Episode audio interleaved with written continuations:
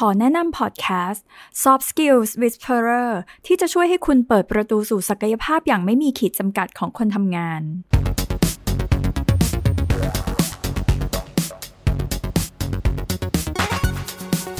สวัสดีค่ะ ขอต้อนรับทุกคนสู่ช่วงเวลาของการ up skill ในการทำงานกับ Soft Skills Whisperer คุณผู้ฟังอยู่กับแอม ชัยวัฒนพงศ์ Communication Coach โค้ชด้านการสื่อสารที่เชื่อมั่นว่าเราสามารถสร้างผลลัพธ์ที่ต้องการ ผ่านการสื่อสารที่มีประสิทธิภาพและทรงพลัง และในวันนี้นะคะ แอมจะมาเล่าให้ฟังว่า feedback แบบไหนที่จะช่วยให้คนฟังเติบโต คนพูดได้เติมใจ เพื่อจะช่วยให้การ feedback นั้นเนี่ยมันเกิดประสิทธิภาพได้จริงค่ะ ซึ่งวิธีการให้ feedback ของแอมนะคะ แอมเรียกมันว่าฟีด forward คือ feed แล้วมัน forward อะ มัน forward มันมีมันมีการเคลื่อนตัวไปข้างหน้า มันมีความคืบหน้าในการลงมือทำอะไรบางอย่าง เพื่อให้มันเกิดการพัฒนาค่ะ ทีนี้ในมุมของแอมเองค่ะ แอมก็เลยทำมาเป็นแซนด์วิช feedback ที่เติมท็อปปิ้ง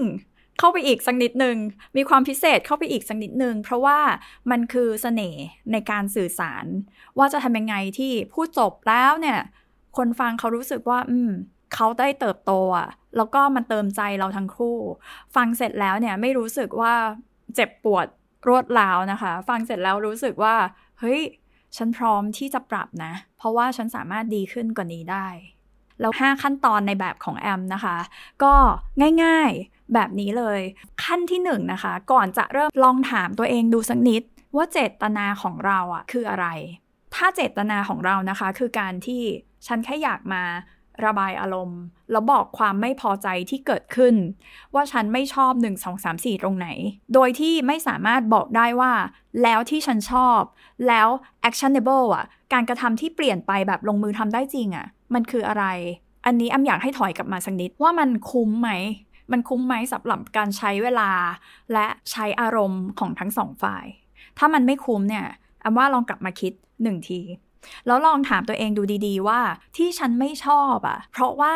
จริง ๆ แล้วลึกๆอะ่ะ ฉันอยากให้งานนี้มันดีขึ้นกว่านี้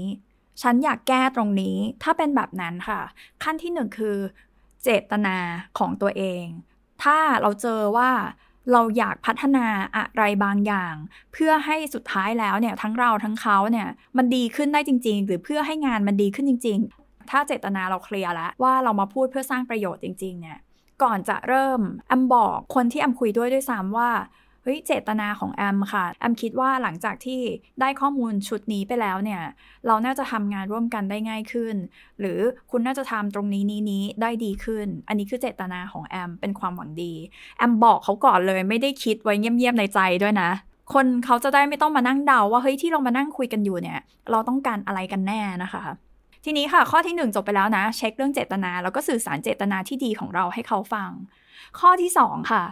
อะไรที่เขาทำได้ดีแล้ว ช่วยบอกออกมาแบบสเปกซิฟิกแบบระบุชัดเจนแบบจับต้องได้นะคะอายกตัวอย่างเช่น สมมติว่าวันนี้เราไปประชุมแล้วเราให้น้องในทีมเราเนี่ยจดบันทึกการประชุมค่ะ เราอาจจะบอกน้องได้ว่า เอ้ย น้องเนี่ย ที่น้องส่งบันทึกการประชุมฉบับนี้มาให้พี่เนี่ย พี่เห็นแล้วล่ะว่ามันมีข้อมูลครบถ้วนตามที่คุยกันในห้องประชุมเลย ถือว่าน้องเนี่ยเป็นคนที่เก็บรายละเอียดในห้องประชุมมาได้ดีมากนะ ซึ่งส่วนเนี้ยพี่คิดว่ามันเป็นส่วนที่ดีเลย นี่เป็นตัวอย่างนะคะ ในการบอกว่าเขาทำอะไรได้ดีแล้ว ส่วนขั้นตอนที่ 3 เราบอกเจตนาและขั้นที่ 2 คือเราบอกว่า อะไรที่เขาทำได้ดี ขั้นตอนที่ 3 ค่ะ อันเนี้ย คือหัวใจโดยตรง สิ่งที่เราอยากจะแนะนำให้เขาทำเพิ่ม หรือให้เขาทำลด เพื่อให้ผลมันดีขึ้นกว่าเดิม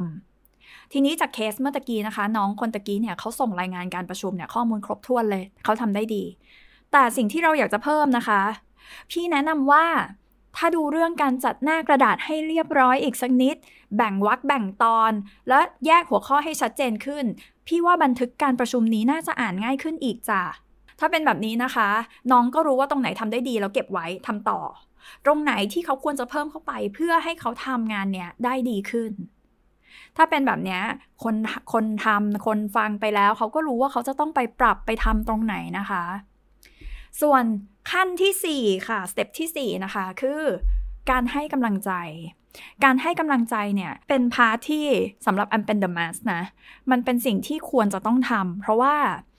การที่เรามาบอกเขาบางครั้งเนี่ยไอสิ่งที่เราแนะนำเขาให้ทำเพิ่มทำลดเนี่ย มันอาจจะยากจนเขารู้สึกว่าแบบหนูจะทำได้เหรอพี่ จะทำได้จริงๆหรอเขาอาจจะเกิดความไม่มั่นใจก็เป็นไปได้ แต่การให้กำลังใจค่ะ มันเป็นการบอกว่าที่เรามานั่งอยู่ตรงนี้ วันนี้ เพราะจริง ๆ แล้วเราเชื่อว่าเขาสามารถที่จะทำได้ เราเชื่อว่าเขาสามารถที่จะดีกว่านี้ได้ ดังนั้นค่ะ ถ้าเป็นตัวอย่างเมื่อสักครู่นี้เนี่ย และแอมเป็นพี่ท่านนั้นเนี่ยแอมก็อาจจะบอกว่า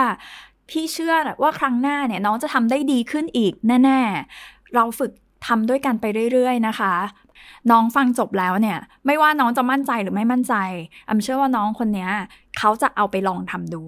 ถ้าเป็นแบบนี้มันก็ไม่มีใครต้องเจ็บช้ำน้ำใจใด ๆ เลย แล้วก็เป็นการบอกเจตนาที่ดีของเราซ้ำอีกด้วยนะคะ ส่วนขั้นที่ 5 ค่ะ คือการขอบคุณ เรื่องนี้อ้ำอยากเพิ่มเข้ามา มันเป็นเรื่องเล็กๆ น้อยๆ แต่ได้พลังเยอะๆ คือถ้าเราจบคำแนะนำเรียบร้อยแล้วเนี่ย แค่ขอบคุณขอบคุณอย่างง่าย ๆ เลยที่เปิดใจรับคำแนะนำจากเรา ซึ่งสำหรับแอมเองเนี่ย ถ้าใครเปิดใจแล้วก็อนุญาตให้แอมเป็นกระจก แอมก็ขอบคุณเขาที่เขาอนุญาตให้แอมเป็นพื้นที่ปลอดภัยของเขาเช่นเดียวกันนะคะ แล้วการขอบคุณเนี้ยแอมว่าขอบคุณได้ ในทุกๆ position น่ะไม่ว่าจะเป็นหัวหน้าขอบคุณลูกน้อง พ่อแม่ขอบคุณลูก หรือลูกน้องขอบคุณหัวหน้าแอมว่ามันเกิดขึ้นได้ค่ะ ในทุกๆ position เลย แล้วก็มันเป็นสิ่งที่ไม่เสียหายถ้าเรารู้สึกแบบนั้นจริง ๆ นะคะแอมทวนให้นะคะ ใน 5 ข้อนะคะ ก็คืออันที่ 1 บอกเจตนาของเรานะ รีเช็คเจตนาตัวเอง แล้วบอกเจตนาที่ดีเราด้วย 2. บอกว่าอะไรที่ทำได้ดีแล้วแบบจับต้องได้ 3. สิ่งที่แนะนำให้ทำเพิ่ม หรือทำลด แบบจับต้องได้เช่นเดียวกันนะคะ 4. ให้กำลังใจค่ะ บอกเขาว่าเราเชื่อนะ ไม่งั้นเราไม่มานั่งอยู่ตรงนี้ 5. คำขอบคุณ ขอบคุณที่วันนี้มาอยู่ตรงนี้ด้วยกัน แล้วก่อนจะจบ EP นี้นะคะ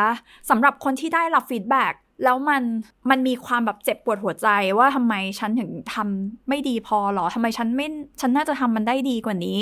หรือผิดหวังกับตัวเองหรือแบบทำไมเขามาพูดกับเรา ถ้ามันเกิดความคิดประมาณนี้อยู่ ไม่เป็นไรนะคะ ไม่เป็นไรเราก็ยังเป็นคนคนหนึ่งนั่นแหละ เราสามารถรู้สึกแบบนี้ได้ แต่ว่าแอมอยากลองชวนให้คิดค่ะว่า รู้ไหมว่าคนที่ตั้งใจให้ฟีดแบ็กเราอะ เขาอาจจะรู้ทั้งรู้ว่าเราอาจจะโกรธหรือเสียใจ ถ้าเราได้ยินคำแนะนำหรือ หรือข้อเสนอแนะหรือความเห็นเขาแบบนี้เขาต้องใช้ความกล้าหาญและความเสียสละมาก ๆ ที่จะกลัวว่าเราเราจะโกรธเขาไหมอะดังนั้นเนี่ยถ้าเขาใช้ความกล้าหาญนั้นแล้ว มาบอกเพื่อให้เราดีขึ้นแล้วแอมอะอยากให้เรา